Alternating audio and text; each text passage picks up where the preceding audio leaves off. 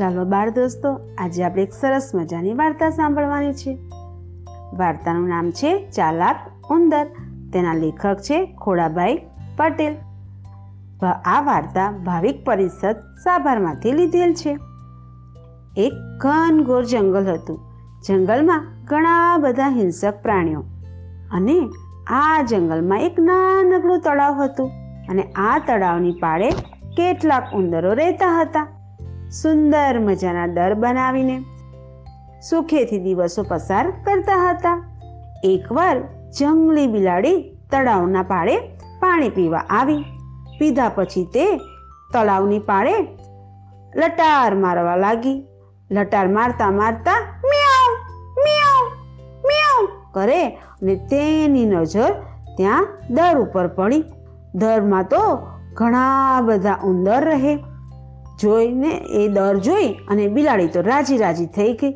આ દરમાંથી તો ઉંદરડો ક્યારે બહાર આવે અને હું એને ખાઈ જાઉં. આમ વિચારીને નાની માની શાંતિથી દર પાસે બેસી ગઈ. થોડીક વારમાં એક ઉંદરડી તેના બચ્ચા માટે ખાવાનું શોધવા બહાર આવી. એ જોઈ ઉંદરડી બહાર આવીને તરત જ પેલી બિલાડીએ ઉંદરડીને પકડી લીધી. ઉંદરડી બિલાડીને વિનંતી કરવા લાગી, હું મારા બચ્ચા માટે ખોરાક શોધવા આવી છું. મારા બચ્ચા ભૂખે તરવડે છે. તો મને થોડો સમય આપો. હું મારા બચ્ચાને ખોરાક ખવડાવીને તરત પાછી આવીશ. પછી તમારે મારું જે કરવું હોય તે કરજો. પેલી અભિમાની બિલાડી હતી ને, એ તો ઉંદરડીની વાત ન સાંભળી અને ઉંદરડીને ખાઈ ગઈ. આવું તો બે ત્રણ દિવસ બન્યું. ચોથા દિવસે એક ઉંદરો બહાર આવ્યો અને તેને બહાર બિલાડીને જોઈ ઉંદરને બધી વાત કરી. ખબર પડી ગઈ કે બહાર શું બને છે. ઉંદર હતો ચાલાક. બિલાડીને ખબર ના પડે તેમ પાછો દરમાં જતો રહ્યો. દરમાં રહેતા બધા જ ઉંદરડો અને ઉંદરડીઓને ભેગા કર્યા અને બધી વાત જણાવી. કહ્યું, હું વળી પાછો બહાર આવું, બહાર જાઉં છું. અને જ્યાં સુધી પેલી ઉંદરડીને પેલી બિલાડીને પાઠ ભણાવીને પાછો ન આવું, ત્યાં સુધી કોઈએ બહાર આવવું નહીં. આમ કહી ઉંદરભાઈ તો દરની બહાર નીકળ્યા. બિલાડીએ તરત જ ઉંદરભાઈને પકડ્યા.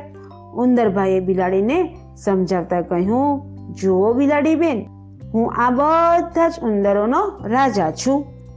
હું તમને વચન આપું છું કે રોજ રોજ તમને બે ઉંદરડાઓ ખાવા માટે આપીશ. પણ અમે અત્યારે, મને અત્યારે જવા દો, કારણ કે મારે મારા મામાને ત્યાં એક સંદેશો આપવા જવાનું છે. અને સંદેશો આપી હમણાં જ પાછો આવીશ. ઉંદરભાઈ તો આ વાત વારંવાર આજીજી કરીને બિલાડીને બેનને સમજાવવા લાગ્યા. પણ માંડ માંડ કરી અભિમાની બિલાડી વાતને સમજી અને ઉંદરભાઈને જવા તૈયાર થઈ ગયા. ઉંદરભાઈ તો પોતાની યુવતી પ્રમાણે જંગલના રાજા સિંહ પાસે ગયા.